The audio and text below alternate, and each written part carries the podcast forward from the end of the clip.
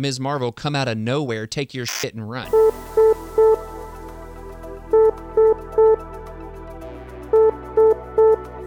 Incoming transmission. Engage house party protocol. Mark 4 powering up. Mark 17 powering up. Mark 44 powering up. All suits are online. Welcome to House Party Protocol.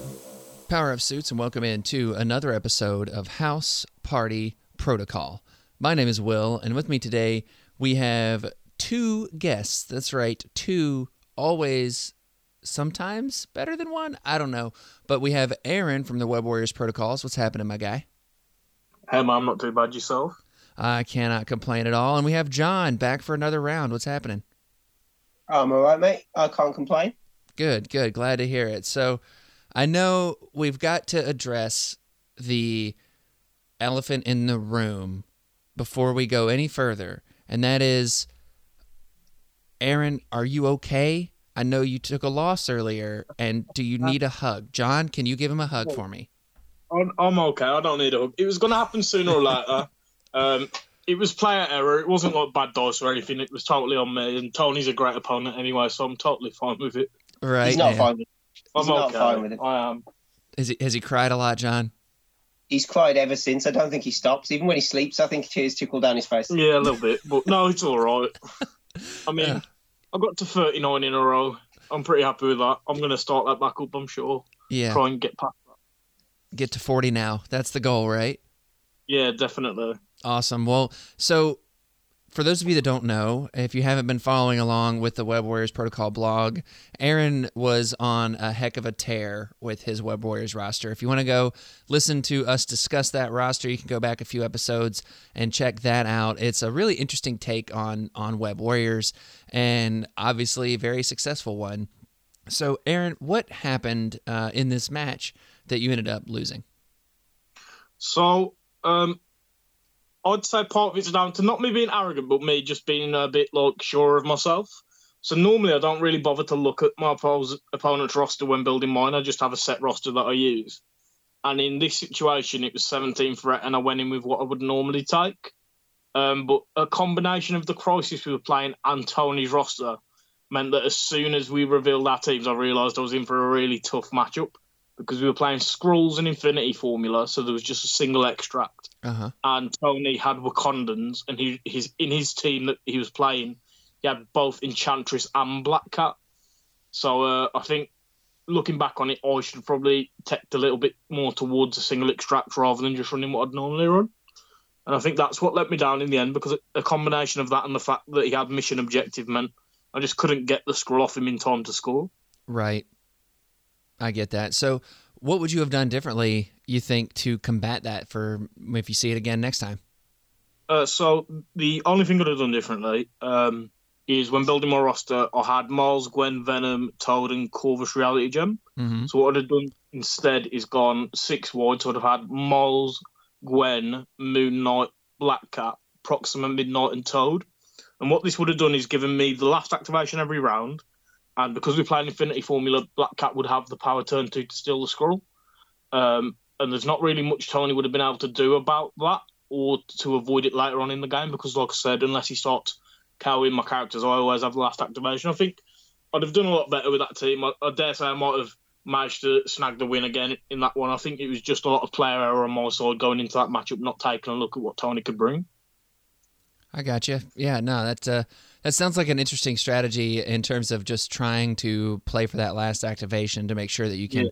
either go steal the scroll from the opposing, from obviously the villain Black Cat. That's the villain version, instead Yeah, of. Uh, you know doing that kind of stuff. So it's just that's really interesting, and uh, I hope that you get to try that out and see how it works in a future match. I've, I've a couple of times before. It was just this one. I've played Tony twice before in events, and he's sort of tended to go a bit more aggressive with the way he plays. So I think he's had Brotherhood the one and Wakandans again. Mhm. But this was the first time he was running Enchantress and Black Cat, and I think that's what sort of caught me off guard. And I should have just taken a moment to really look at his roster and you know take the time to figure out exactly what he was able to bring. Because I think it's quite obvious that that's the list he'd bring at 17 for it. I mean, don't get me wrong, he's very good at what he does. There's no reason not to take that. So, I mean, fair play to Tony, like I said. Oh yeah, absolutely, absolutely. So, so John, have you had any events lately? Uh, I went to kind of like a first gaming day event at another local store to here. So we popped into Asgard for kind of like their first event. Um, so three games across the course of a day, super chill, super fun. Um, and I actually took Guardians of the Galaxy, believe it or not. Wow. I know, yeah, that was pretty much everybody else's response. Um, it, it, it was basically a case of some players were playing for the first time. So we rocked up to round one and I helped my opponent build his roster and pick his tactics cards and then kind of like how it would work. So it was that kind of style event. That's awesome. Um, so I just thought if I can take Rocket and Groot and play some Deadly Duo and have a couple of amazing rounds of lovable misfits, then why not? You had one, didn't you, that was um, particularly last day with lovable misfits, didn't you? I had a really good one in game one where four of my five characters stunned themselves. Oh, nice. Just what I was after. Um, and then luckily in game three, I had one where I got four attacks. and managed to take a fully healthy Blade and fully healthy Okoye, both down to dazed by the end of the lovable misfits activation. That's awesome. That sounds like a lot of fun. And, uh, you know, kudos to you for playing the Guardians. And also, you know, I think it's really awesome. And it's something that I think we don't talk about enough as a community sometimes is just like helping newer players kind of get through that stuff and just rolling the dice and having some fun. So, like, that's really cool that you were able to do that. No, no, it was it was a really good event. I had a nice time to be honest, playing more of a thematic list rather than having to plan or kind of like pencil in what it was I might be coming across. I just picked a list and went, whatever happens, I'm going to roll some dice, play some cards, and just see how it goes. Yeah, no, that's that's awesome. That sounds like a lot of fun. So, speaking of rosters and all of these these things that we're talking about right now, let's talk about what we're going to talk about. Oh my goodness, this is a lot of talking about. what we're going to talk about on this show. So, main topics for today, we're going to talk about Ms. Marvel card because she's, I think, the only card from the mini extravaganza that we haven't actually covered on House Party Protocol. So, what we're going to do today is break her down, talk about her kind of from all perspectives. We're going to go from a casual perspective, competitive perspective, talk about what all she does, and where she might slide into your roster if you're uh, if you're down with Kamala Khan. And then also, we are going to talk a little bit about roster building and what I think I'm going to do. And let me get the suits out there to hit us up with some messages at uh, our Facebook page when they send us this week's secret code, which we don't know what it is yet, but we'll come up with it along the way. But send us messages and let us know if you guys would like kind of a roster building series kind of thing. Maybe like once a month when Aaron and John pop in, we kind of talk more about the specifics of roster building and not necessarily in any specific order per se. Like we don't say, okay, well, where do you start, where do you end, blah, blah, blah. We could do that stuff, but maybe just like the individual components of roster building. And for whatever reason, recently I've just really been into the idea of crisis selection with roster building and then also like Aaron had mentioned, crisis selection within a match. So I really want to talk about that today after we talk about Ms. Marvel because I think that that that's one of those like kind of turn zero things that you can kind of get caught up in the wash with a lot of times. And I think it'd be really fun to talk about. So, like I said, let us know. Send us messages at housepartyprotocolpod at gmail.com or on our Facebook page at House Party Protocol Podcast over there. And you can, if you're on our Discord, you can send us messages there. If you want access to our Discord, you can. Uh, join our Patreon. It's just a dollar a month, so 12 bucks a year. Or you can join at our Mark V level and you can get two extra bonus entries into our giveaways. And sometimes I'll randomly do giveaways in the Discord and stuff like that. So make sure to check that out if you're interested. And I just want to go ahead and say to all the patrons out there, thank you so much. I am uh, immensely, immensely grateful and just humbled constantly that you guys are are there. And it's just it's it's wonderful, and I appreciate it. And gentlemen, with that, let's jump right in to Ms. Kamala Khan here. And what we're gonna do, I'm gonna start with her kind of main stat line, okay, and then John, if you'll do the attacks, and then Aaron, if you'll do the superpowers. You think that sounds good? Yeah, Sounds that good to works me. for me. All right, cool. So we have Ms. Marvel, Kamala Khan. The first thing we have to do, though, is we have to talk about this model. And these models here, there's two of them because she transforms, she embiggens, as it were. And the the small one is fine, in my opinion, but I really like the big one. I think it's cool and dynamic, and it looks kind of cool. What do you guys think? I really like the big one. I think the big one is great. I think it's a great pose. It suits Miss Marvel. I really like it. I'm glad they showed us the big one because I'm really not sold on for the game in terms of normal size Miss Marvel's model. Mm-hmm. Just looks. I mean, I know they're models and they're all very mono pose anyway, but it just looks like it's missing something. She's just there, hands on hips. I don't know. It's one of those that ever since I've seen it, I've been a bit like, please tell me there's something more to it. Yeah, Aaron, what do you think? Yeah, so I've got to agree with John. I'm not a huge fan of um, like the sort of Miss Marvel. Is it aesthetic? Is that Yeah. the right word? Yeah, so I'm not a huge. I think it looks a bit goofy at times, sort of the big and fist. However, the big model I think looks fine. I think it looks really dynamic and it's captured really well considering I don't like the general idea of it. It's been executed very well. Whereas with the small Miss Marvel, as John said, sort of the hips, uh, uh, hands on hip pose is just very dull. I mean, I think I, I just feel they could have done a little bit more with it. I mean, especially considering they literally had the creative freedom to do anything with her proportions, with you know, uh, say having one hand bigger than the other, anything at all. Yeah. Um, I just think it's a little lackluster, sadly, the small model. I mean, uh, when we very, very, very first saw it, I know a lot of people thought it was a fake. People didn't think yeah, it was. did. everyone in our local group didn't think it was actually a, a miniature for MCP. They thought it was just like a fake Oh that had been circulated. Well, yeah, and it's one of those things where it's a pose that you've seen if you followed Ms. Marvel at all in the comics. She she's kind of like makes that pose. Uh, Yeah, it, it's fairly iconic. It is her pose. Right, but it also like it's it's just kind of compared to so many other models we have in this game right now. It's just like there. You know what I mean? So I mean, it, it's iconic, but I don't think it it transpires very well into a miniature. hundred percent. So like characters like Iron Man or, Zemo with the sword drawn or you know ready to unleash a repulsor blast, they're quite iconic stances and images we've seen of these characters that also you know carry over really well into miniature design. I think with Kamala Khan, don't get me wrong, the the, the way they've executed it is accurate to how she stands in the comics. It, it's what we have seen her as. I just don't think it is great in terms of a miniature. I just that's just my opinion on it though. So I'm Yeah. sure people, some people will love it. Yeah, no, I think that's fair. I think that's fair. So we have Kamala Khan, Ms. Marvel, and well, I guess that's the other way around, really. It's Ms. Marvel with an alter ego of Kamala Khan. And this opens up an interesting thing. Like, there is a version of Carol Danvers that is Ms. Marvel. I doubt we will ever get that in this game, but that could be an interesting kind of thing there if there's any cards that say Ms. Marvel and not Kamala Khan. So let's that's that's a that's a future discussion there. But we have Ms. Marvel. She has a top stat line. She moves medium.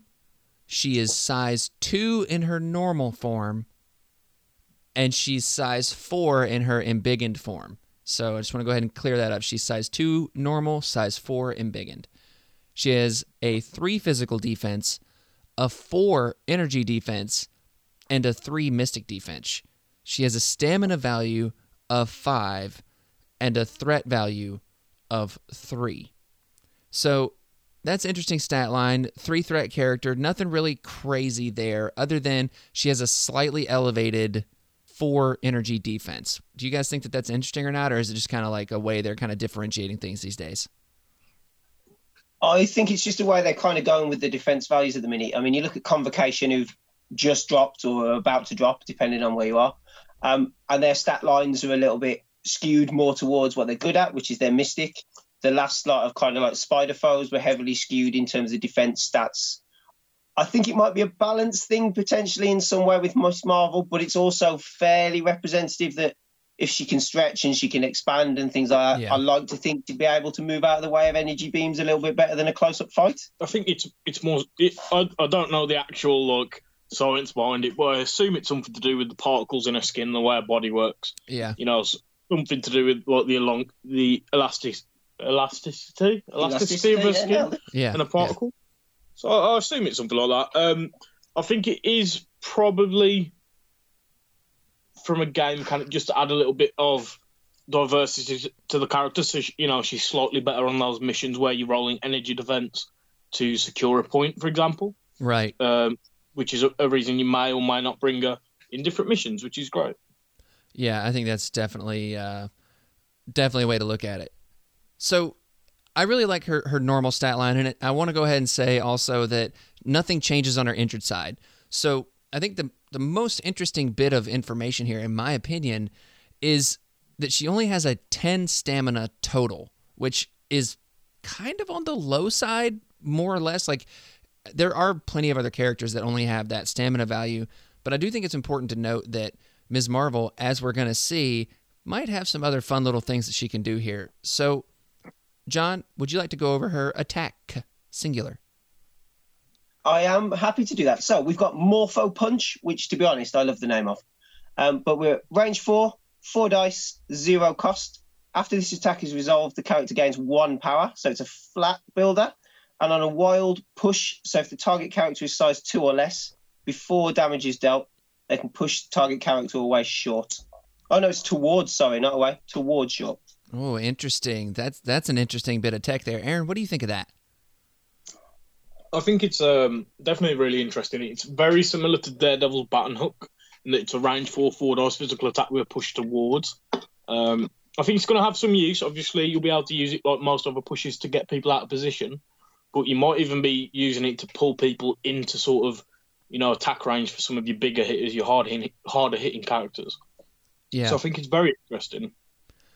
Yeah, I kind of like it in a in a way because I know that you use the web line on like Gwen or the web snare like Venom has and stuff like that. Like I like those things too. And for a long time, I was like, man, I don't like the idea of pulling people into my people and then they can, you know, potentially activate first next round and just waste me. But I actually kind of have come around on that a lot more. And I really like the idea of being able to put people more so where they don't want to be versus kind of like just in an uncomfortable p- place. You know what I mean? So like, Yeah, definitely. you know, like like Shuri pushes are great. Like they get people out of a, a point or stuff like that. But the nice thing about things where you can pull them towards you is it's like, okay, well now there's nowhere to run and hide. Like you either have to actively decide to to run and hide or to fight. And I think that that's a really interesting decision point that you can place on your opponent with stuff like that.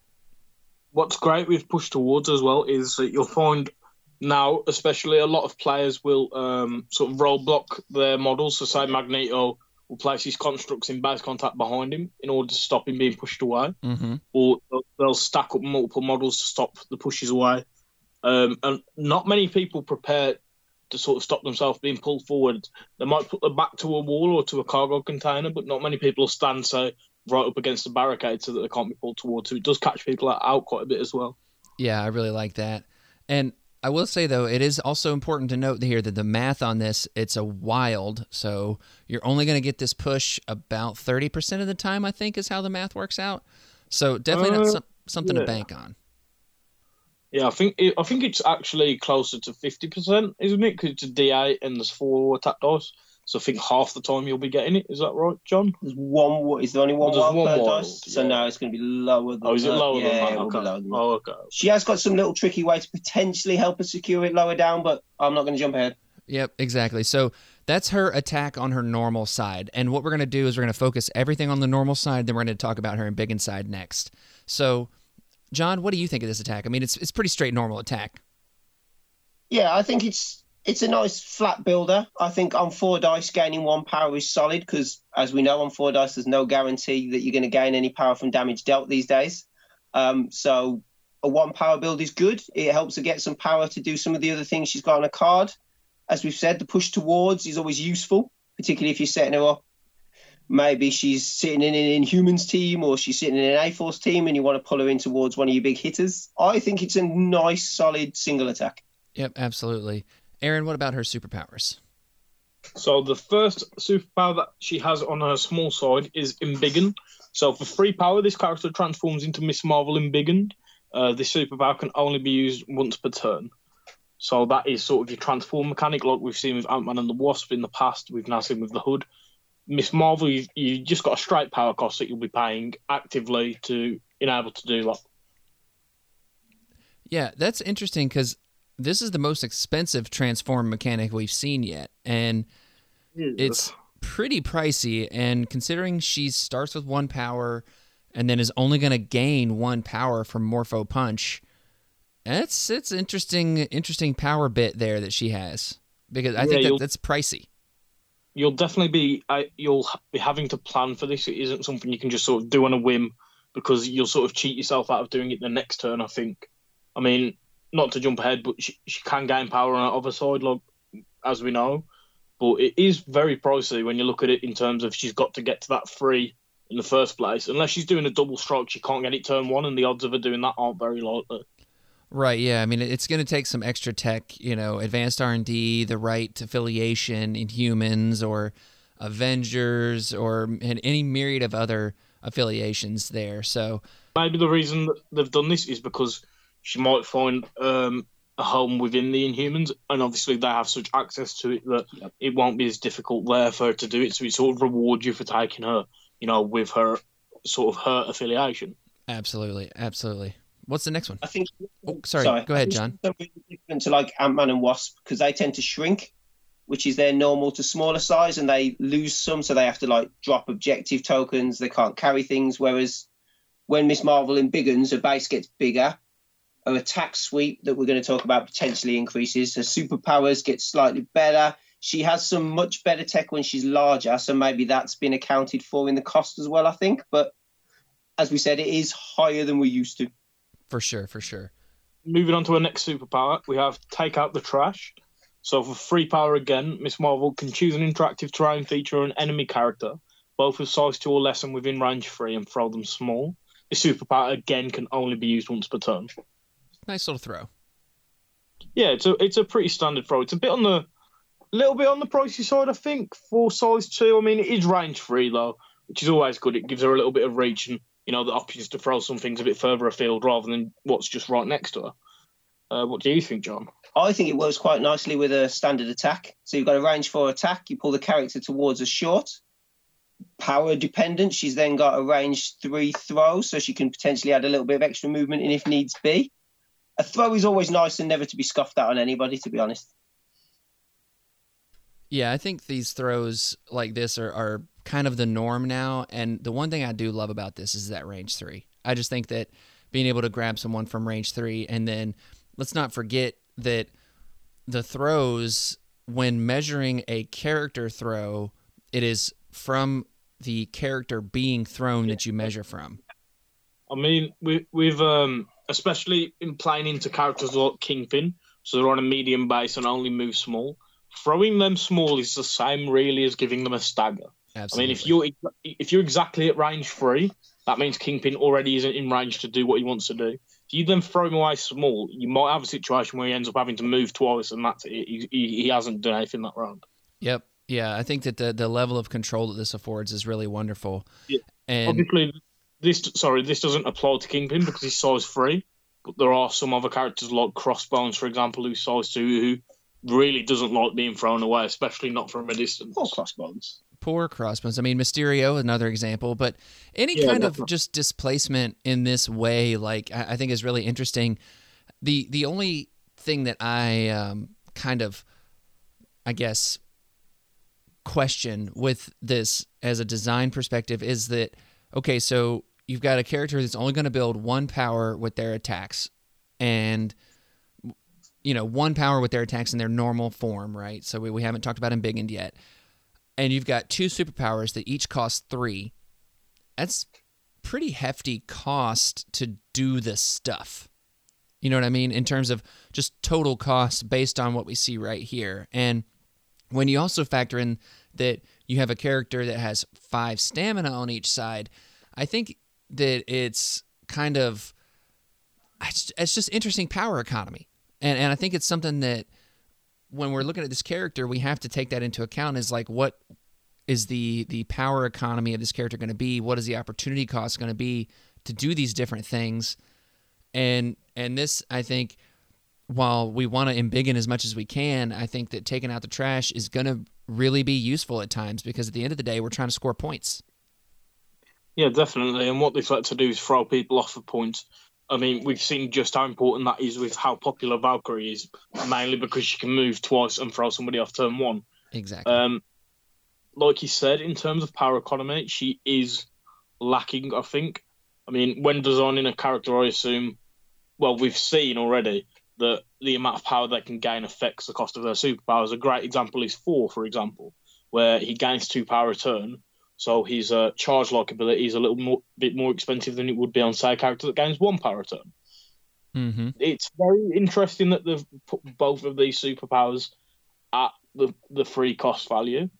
Um, it's like I said, it's definitely going to encourage you to take her with your Inhumans. I mean, it, you, you're going if you want to set up plays, you can't just rely on her own power because unless you're only planning on taking out the trash or embiggening on a turn, and you want to do that at the start of the turn, you're going to need a way to transfer power over to her because you're not going to be wanting to. You, you sort of otherwise you're, you're lining up to sort of stand still, hit someone twice, and then do it, and that's not a very dynamic player. That's a very predictable player. You want you want to be able to do these things proactively after a move, for example. Absolutely. Absolutely. I think that's definitely it. And let's finish up her superpowers and then let's talk about our other side. And then we can kind of talk about how we see her playing on the table a little more here. Yeah, definitely. So just to go on to her last two superpowers, uh, they're both innate. The first one that we have is Inhuman. So this character may reroll one die in its attack or defense rolls.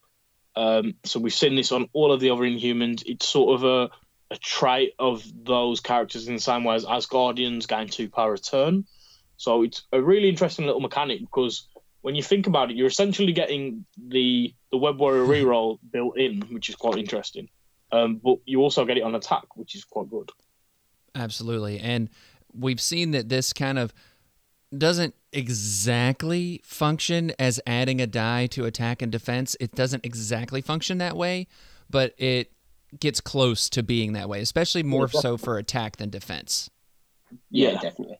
yeah, with attack because it's you know you're a 50-50% chance to be getting a result that you're looking for. It, it is very close to adding an additional dose.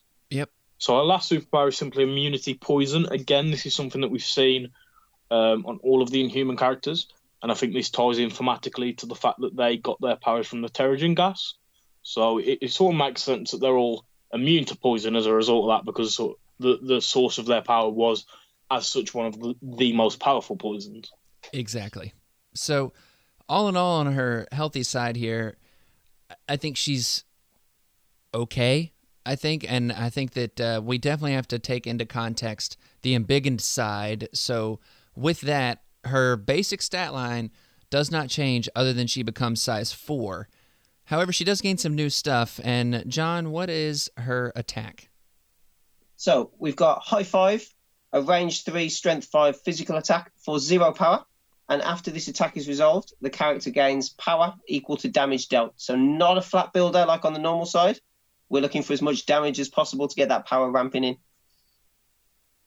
Okay, that's interesting because it's five dice, range three, but it's power equal to damage dealt. And like we mentioned, she has the in, inhuman superpower, so she does get this reroll on attack dice. So it's going to feel a little more like a six die attack, and then you have to think about you know crits and all that stuff.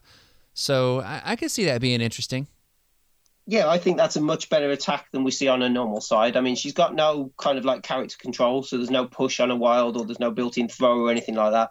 But I think the dice are much better in terms of numbers. The reroll really helps. And as we said before, there's something else a little bit lower down that may make it an even better looking attack when we get to it. Exactly, exactly. And I, I will say, did you guys play the Avengers game by Crystal Dynamics that came out like last year or something? You know. I played a small amount of it on the PS4 before I couldn't really take much more of it. Well, did did what about you, Aaron? Did you play it at all? I didn't play it, but I watched quite a bit of gameplay videos for it and a little bit of walkthrough So uh, for the various characters and scenes. every time that I do this attack with this character, I'm gonna think about that when in the game, like that's her super attack, and and she's like ha, and it's like this giant like flat hand just Yeah. smashing all these things. Like Please tell me you're going to shout that as well while you play it. oh, definitely like ha. Yeah, I think, you've got to, haven't you? It's part of the role. I mean, It's at this point, I mean, look, if if I'm not role playing at least a little bit while I'm playing, there's something wrong.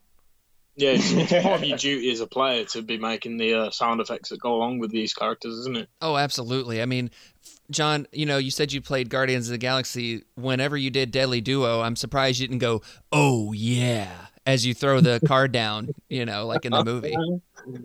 I, I may have said crew tacking more times than I would like, and I did challenge my second opponent to a dance off, to which he just stared at me blankly. I wasn't really sure what was happening.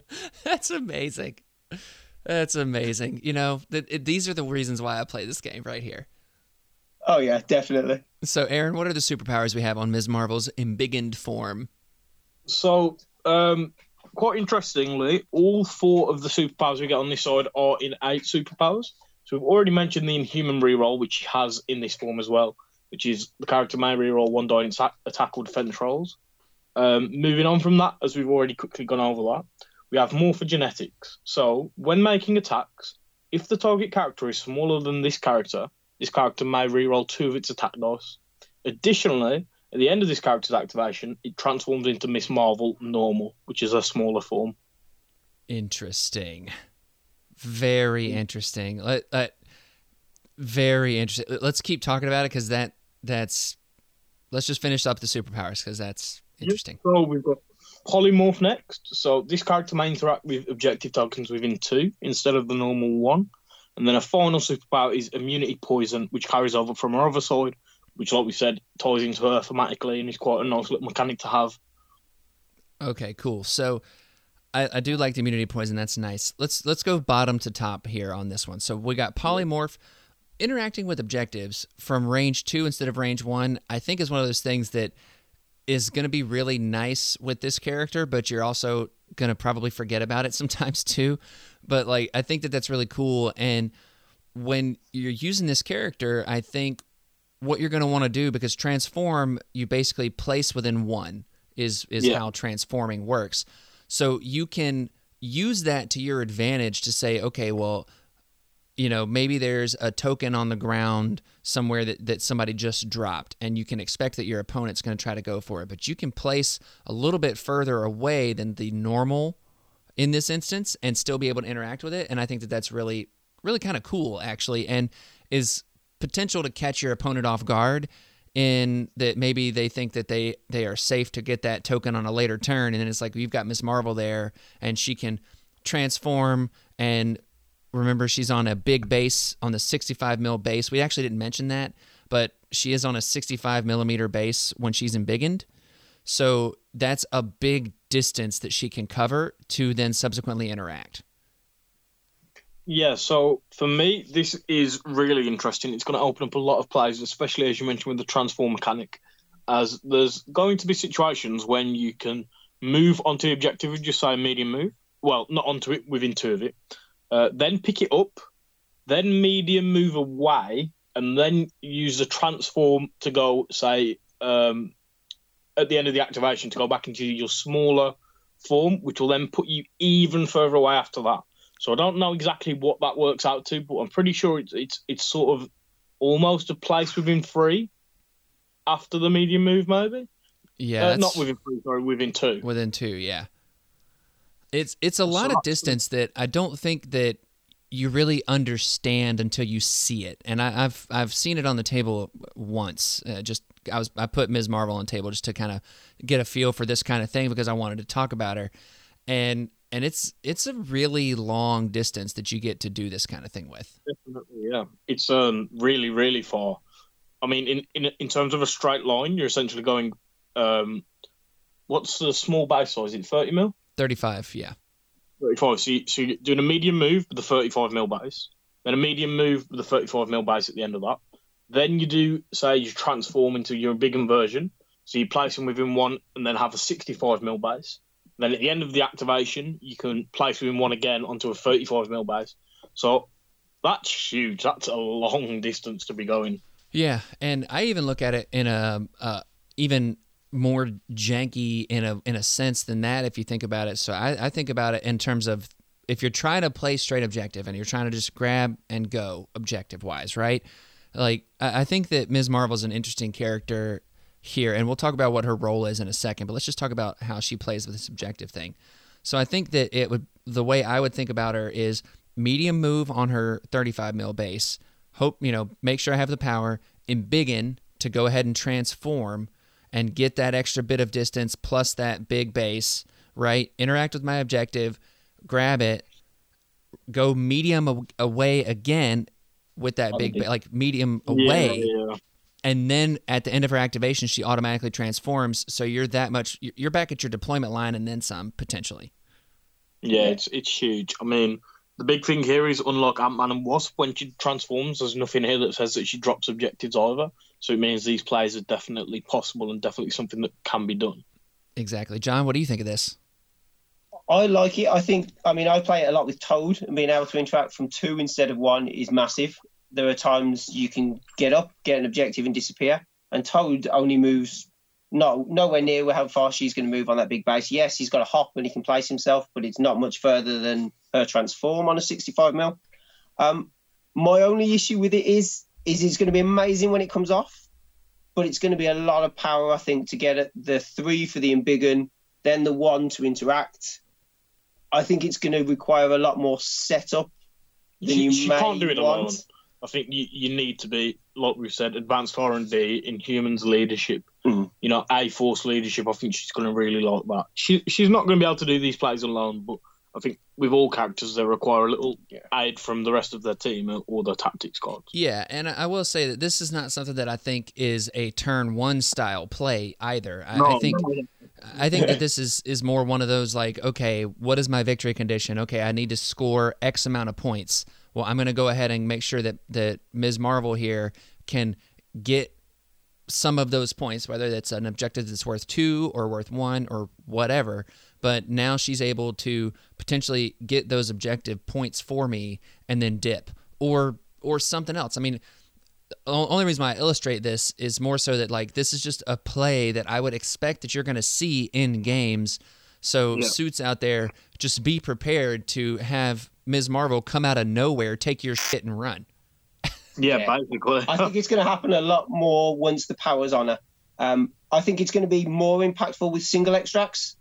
I think if you're playing something like Scroll or Creek Core or something like that, I think if she rocks up, picks up a single extract from two, moves away, transforms, disappears a bit further, that's going to be heartbreaking for you to watch across the table. Um, but I think it has moments where it could be a super powerful play. Yeah, exactly. So now let's talk about morphogenetics as the superpower here. And when making attacks, if the target character is smaller than this character, this character may reroll two of its attack dice. And when we say if it's smaller, literally all but a handful of characters are going to be smaller than Ms. Marvel. You've got Hulk, MODOK, Black Dwarf, and Dormammu, I think, are the only size four or bigger characters in the game right now. Got She Hulk in there as well. no, She-Hulk's She-Hulk size size three. three. Yeah, yeah, she is. Yeah. So, Yeah, so I I think it's literally four or five characters that this won't apply to. right. I mean, combined with the Inhuman reroll, this is really interesting. As with your five dice, you, you're on average going to get at least two successes. So having three rerolls is essentially rerolling. It, it, it's not the same, obviously. It won't save you in a situation where you blank out, but it can almost feel the same as rerolling all because you've already you you're almost guaranteed to get two successes most of the time.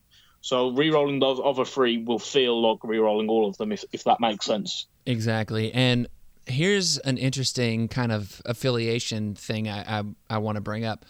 If you put her in the Web Warriors and she is either contesting or holding an objective token, then Yeah. the skulls get, get to be re-rolled.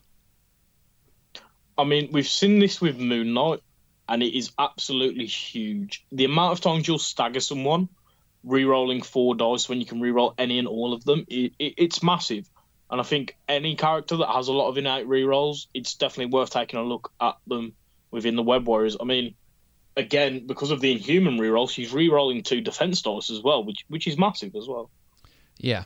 So I, I think that this is a really interesting way to kind of bring Ms. Marvel up a little bit. And also, I think this is interesting in terms of the power economy that we mentioned for her normal side. Because what you're going to want to do, if you're not, like we talked about, doing some crazy stealing objective play, if you're not trying to do that, well, then you want to be embiggened as much as possible. And the way to do that is to generate power. And she doesn't have a lot of great, just natural power options, but what she does have is these rerolls on her morphogenetics plus inhuman that allow high five to functionally act like a seven dice attack. Like it's it's not exact. Like the math yeah. is is not exact, you know, but but it's basically functioning where you can expect to get as many successes as you would with a seven dice attack.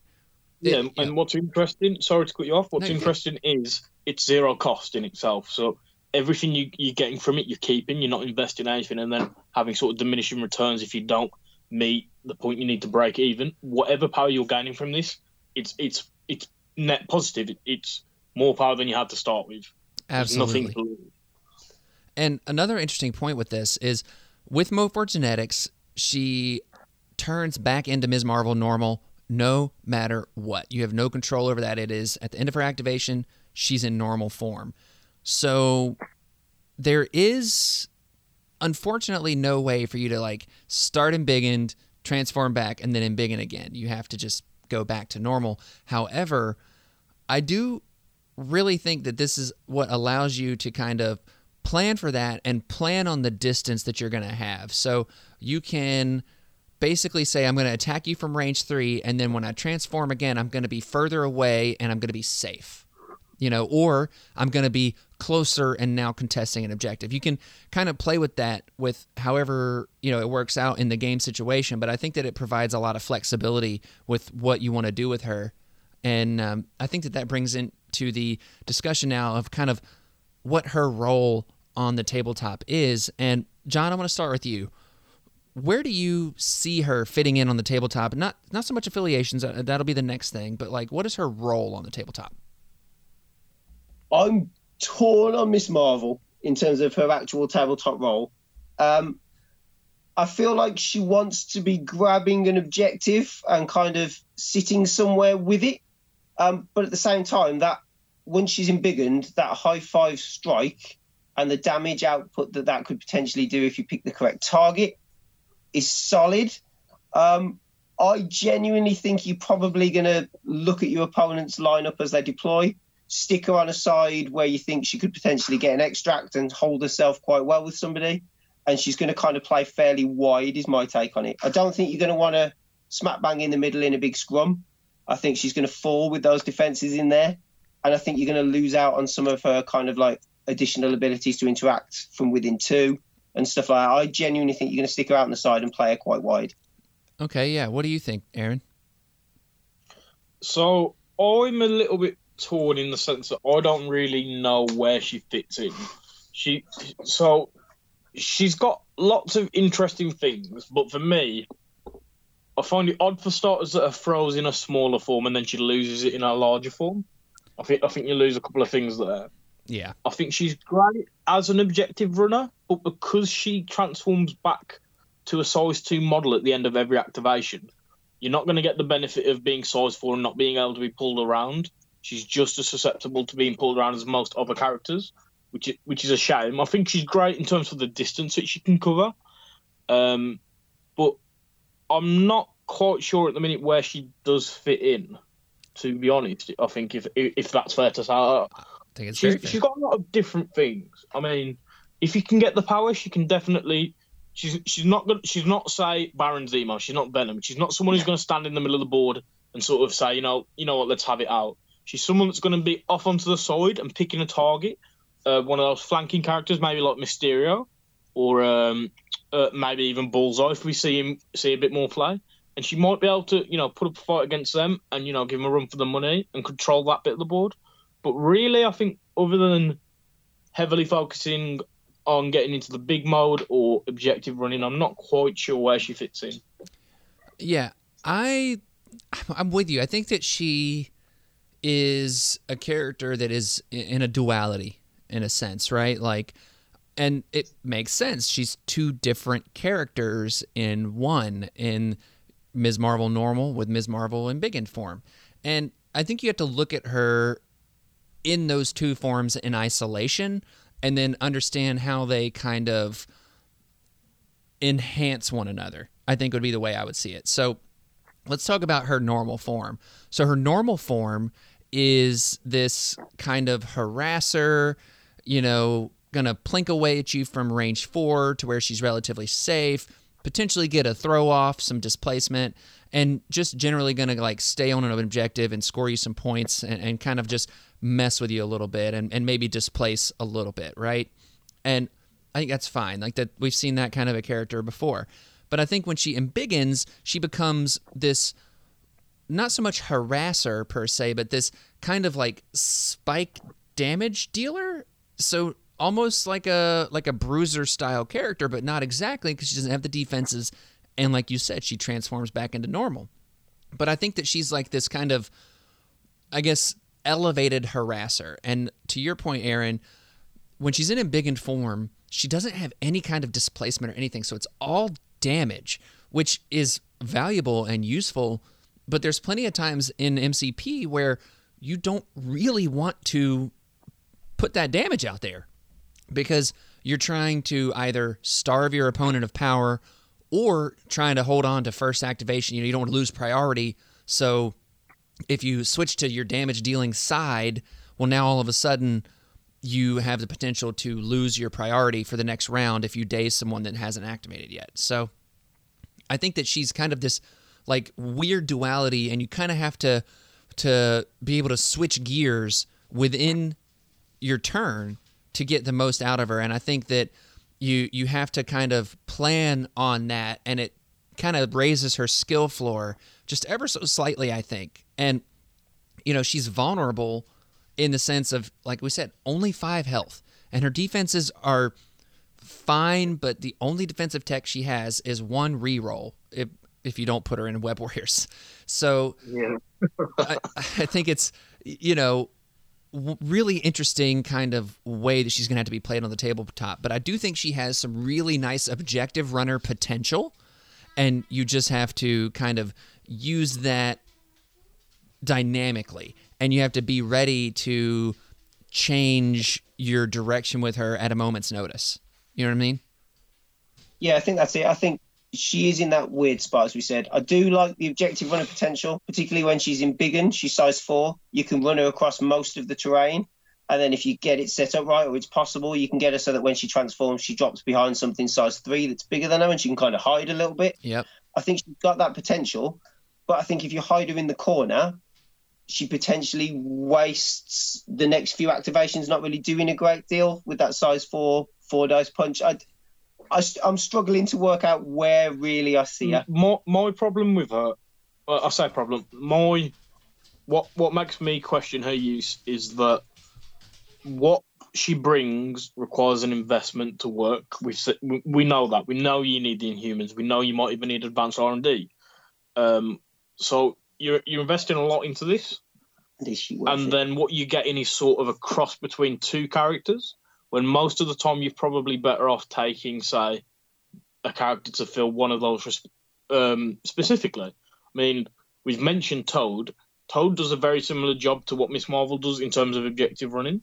Um, he doesn't have necessarily the same placement that she has with Transform. However, he does have Wall Crawler, so much like her, he doesn't need to worry about the bigger train. Um, and, and you sort of need to weigh up whether you want access to that sort of dual role, whether you want to invest into gaining the dual role that Miss Marvel provides you with, over whether you'd be better off taking, say, Toad as an objective runner or Baron Zemo as a character to sort of brawl it out or, or fight off an enemy. And I think that's that's my main struggle with her. Sort of free threat is a very contended position within the game. I think I think free threat's the most common threat value, is it? I think it is, yeah. And and you're right. I mean, it, it is it's high contention for a spot on your roster when there's characters that just can do so much. I mean, especially lately, we've seen say Black Cat is showing up everywhere for free threat in terms of an objective runner.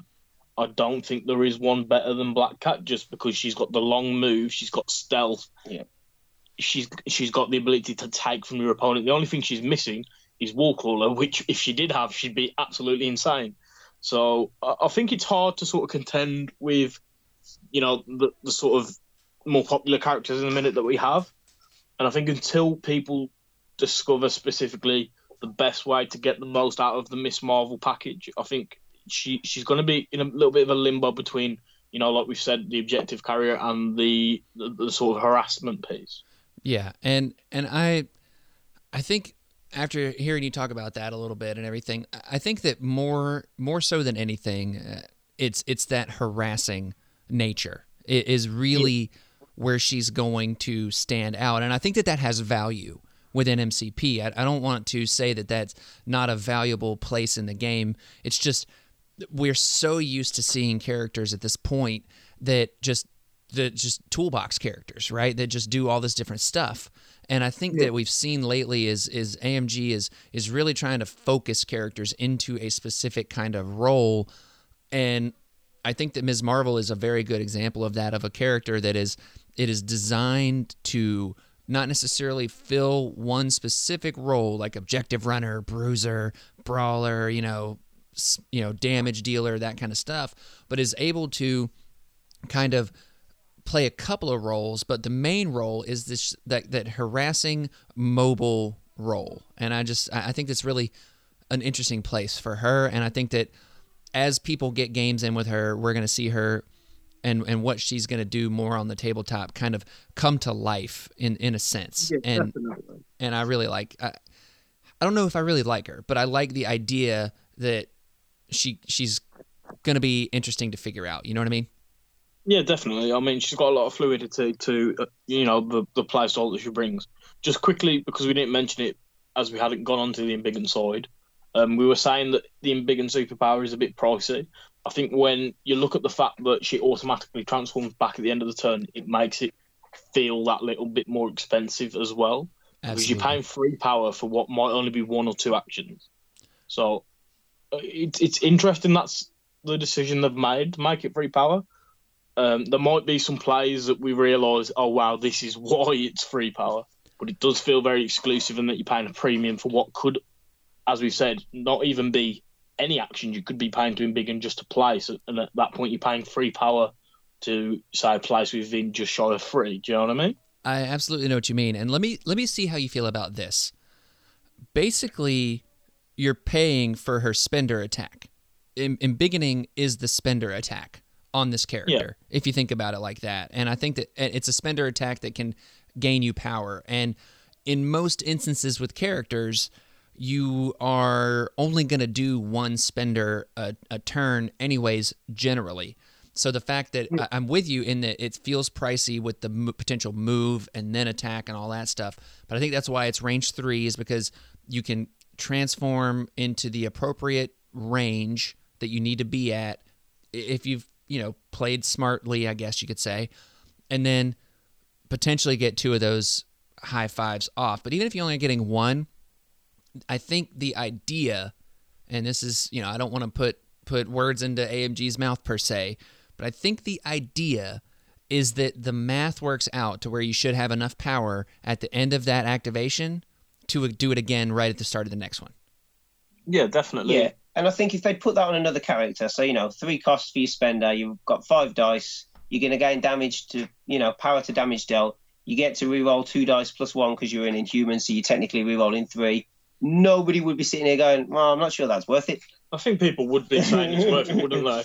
I mean, it, has got a low floor and a high ceiling that yeah. attack has. I think that's what will make it interesting because with five dice, obviously you're not as likely to get the crits in. But then with the re-rolls, you know, you could really spike. And I think that's what will make her specifically fill the harassment role because you can't really plan around what five dice with a re- three re-rolls is going to do. I mean, when you come up against, say, Venom's seven dice attack, you know it's a seven dice attack. You know roughly what type of damage you'll be taking off the back of that. But right, like I've just said, five dice for three re-rolls is a bit more skew. You don't really know what it's going to do to you. Do you know what I mean? Yeah, and well, it's it's interesting because I feel like that a lot of people would say that that's consistent. Like you can say it's going to consistently do three to four damage. You know, yeah. th- three to five damage, really. I guess you could say with the re rolls and everything. So, you know, because you got to factor in crits and all that stuff. So, I I think that you're gonna see her doing consistent amounts of hits, but the problem that I see with this is that when your opponent spikes spikes on their defense dice, you know, Yeah, Yeah. and it's gonna feel bad. I mean, uh, the the biggest thing really is skulls, isn't it?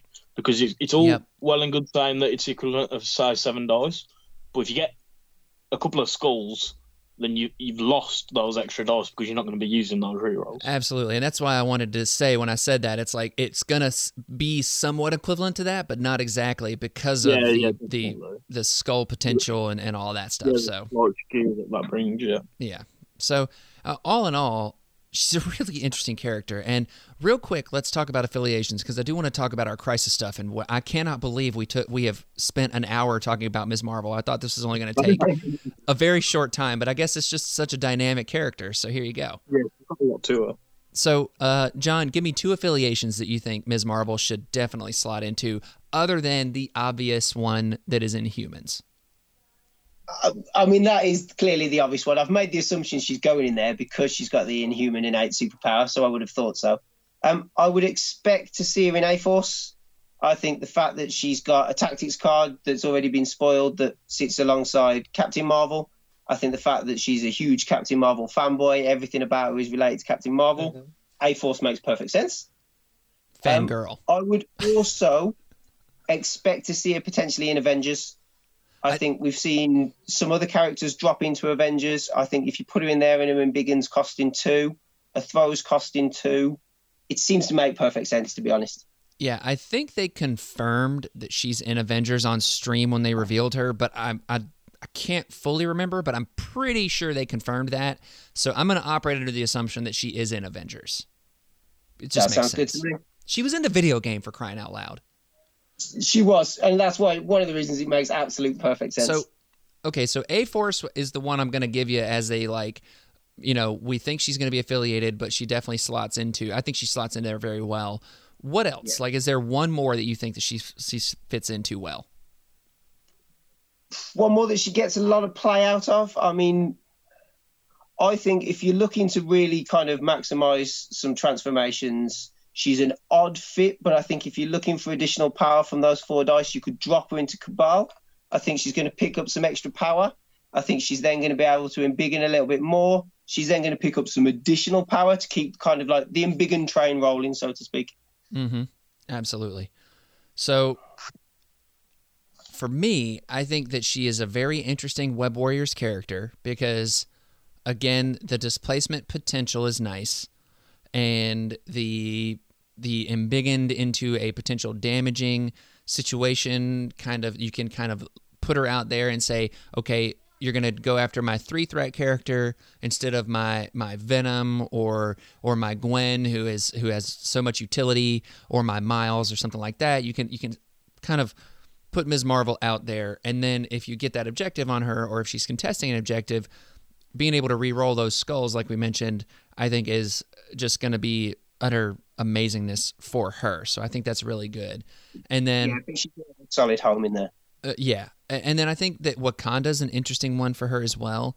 I don't know if that's really going to be great because they really would rather have like a Valkyrie in that three slot three slot, but I think that she could be interesting there again with the the movement, the displacement, the the ability to kind of change positions, I guess you could say, could be very interesting for her, especially on Gamma with the amount of movement she could get out of out of something like that. I could see that being really interesting. And you mentioned John that she has a tactics card. So she has the one for Captain Marvel. I'm going to go ahead and talk about the one with Miles, which is why I think another reason why Web Warriors is an interesting take for her, and that is called A Better Tomorrow. If Miles Morales is within range two of an allied Ms. Marvel, both characters may spend two power to play this card. Ms. Marvel, normal, transforms into embiggened. When resolving this transformation, place Ms. Marvel embiggened form within three instead of range one. Then place Miles Morales within range one of Ms. Marvel embiggened. This is a really interesting tactics card, and it takes your embiggened down a power, so you only have to pay two power at this point, and then you get to go range three. Miles comes with you, and it's the most important part of this. I think that that might go overlooked. You don't have to declare which one is activating to do this. That's huge. it, I I think the movement shenanigans from this are going to be absolutely massive. I mean, Miles is going a long way as well when you look at it. Exactly. Not to mention just embiggened Miss Marvel. I think this is a a solid card if you've got a plan for hopping around the board to grab an objective, or just hopping around the board to keep two of them safe with objectives, or to set up maybe I don't know a kind of like web warriors all in all webbed up kind of play you can get everybody over to one side and really maximize it i think this is going to be massive Yeah, I think that if I'm playing her in Web Warriors, this card's coming with me. Period, because it's that. I think it's that versatile of a card, and it's it's that you can get in there for the damage. You can get in there or get out of there if you need to stay safe. You know, so there's there's a lot of interesting plays for this, and it's this card right here, in addition to the ability to reroll skulls and stuff, that I think really gives her a lot of play within that Web Warriors. yeah without a doubt So, uh, Aaron, what about you? What do you think for affiliation wise? Um, so I'm going to go a little bit further afield and say, firstly, I think she might enjoy being in Brotherhood, um, specifically Magneto Brotherhood. She's free threat, which is on, on the lower side for a character, which you, you always need to be considering when you're building around a six point leader like Magneto. Mm-hmm. Um, she has the throw on her basic side, even though it's free power. Um, and, you know, she's going to like that extra power gain that the Brotherhood can provide. And I think Brotherhood maybe are a little bit better in terms of power gain than A Force because you have control of it. You need to invest, but then you get it back. And that, that's Yeah. what's great. And I mean, you know, having Vision, say, activate first, um, followed by Magneto, and then turn one being able to move and embiggen on Miss Marvel could be huge. Um, straight into say a high five if somebody's moved up far, far enough for you to you know catch them out with the distance you get off of your place. Mm-hmm. Uh, another one that's a little bit further afield, a little bit weird, is the new Spider Foes. So that might sound a little bit bonkers. Definitely. But- nope. When you've got a five a five dice attack and you can reroll three of your dice, oh, and you can reroll one of their dice. That's pretty big, I think. I think that's going to really add to the amount of power and damage that she'll be able to get and do. Yeah. No, I, I definitely like that. And I'm, I'm going to throw another little dark horse candidate in here, and that's Criminal Syndicate. And the reason why is because everybody thinks about how CS you get to count as two models on a secure. That's wonderful. It's super powerful. But Ms. Marvel here could potentially go get an objective, like an extract objective, and then do some crazy turn shenanigans transforming, and then pass that objective off to somebody else and still count as two wherever she's standing. That's really Yeah. interesting to me. I think what's huge as well was, as we've just mentioned it, um, is it a better tomorrow the tactics card? Yeah. So it, it doesn't have any restrictions say that Miss Marvel hasn't yet activated. So if you do it after she's activated, she's going to transform into her embiggen form and she's going to stay that way until your next turn. So not only is she already starting embiggened, but you, you've also now got a size 4 character on her objective that's going to be really hard to push or move around. So she's sort of stuck there for your opponent to have to deal with. So I will say I don't think it's going to function like that. I don't think she's going to stay in embiggened because if you activate her, then at the end of her activation, she automatically turns back to normal Yeah, yeah. form, no matter if what. You go with, um, If you go with if Miss Marvel activates already, and then later on in the turn you activate Miles. I see what you're saying. card, Yeah, yeah, yeah. then then you'll be able to have a sort of stay in that size four until your next turn Right. and Yeah. start that way. Do you know what I mean? Yeah, I thought you meant if you activate Ms. Marvel and and Oh, do no, it with no, her. no, no. I, I see what you're saying now. Got it. Yes. You then in that case, correct. that feels amazing, but it also feels like it's going to get an FAQ It fast. does, but I don't know if it will. I, I don't. But that's the yeah. I I don't think that that is actually that broken per se. Like I don't think No, no, I don't think it's broken. I just feel that may be something that may have been. I, I could be horribly wrong. I feel like that's something that's going to come up really quickly on the rules forum, and it's going to have been potentially overlooked. Yeah, I don't think it'll get changed. I think it'll stay that way, and it'll confuse, not confuse. It'll catch people out when they've sort of planned to say, you know, an opposing pull or push or a throw to get rid of Miss Marvel, Mhm. and then suddenly you you stood in front of, you know, the size four Kamala Khan that's sort of going, yeah, I'm, I'm not going anywhere this turn. I'm here to stay. Right. Do you know what I mean? Right. I think that's definitely it. So uh, let's go ahead and talk real quick about her other tactics card that John mentioned, Fan Club. It's a wall of text, so just bear with me. Uh, unaffiliated reactive.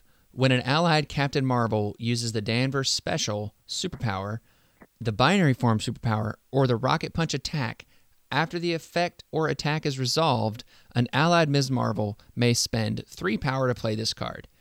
If Captain Marvel used the Danvers special, Ms. Marvel may throw an interactive terrain feature or enemy character of size 3 or less and within range 2. It is thrown short. If she used binary form, Ms. Marvel may transform into Embiggened.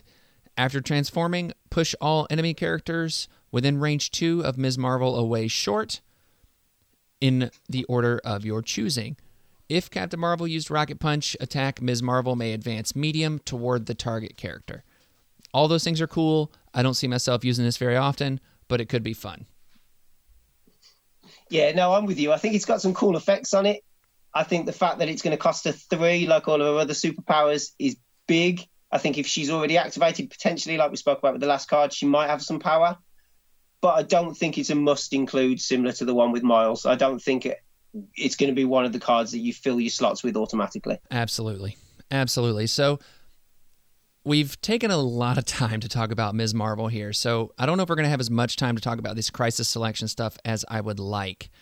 Um, so, gentlemen, how about this?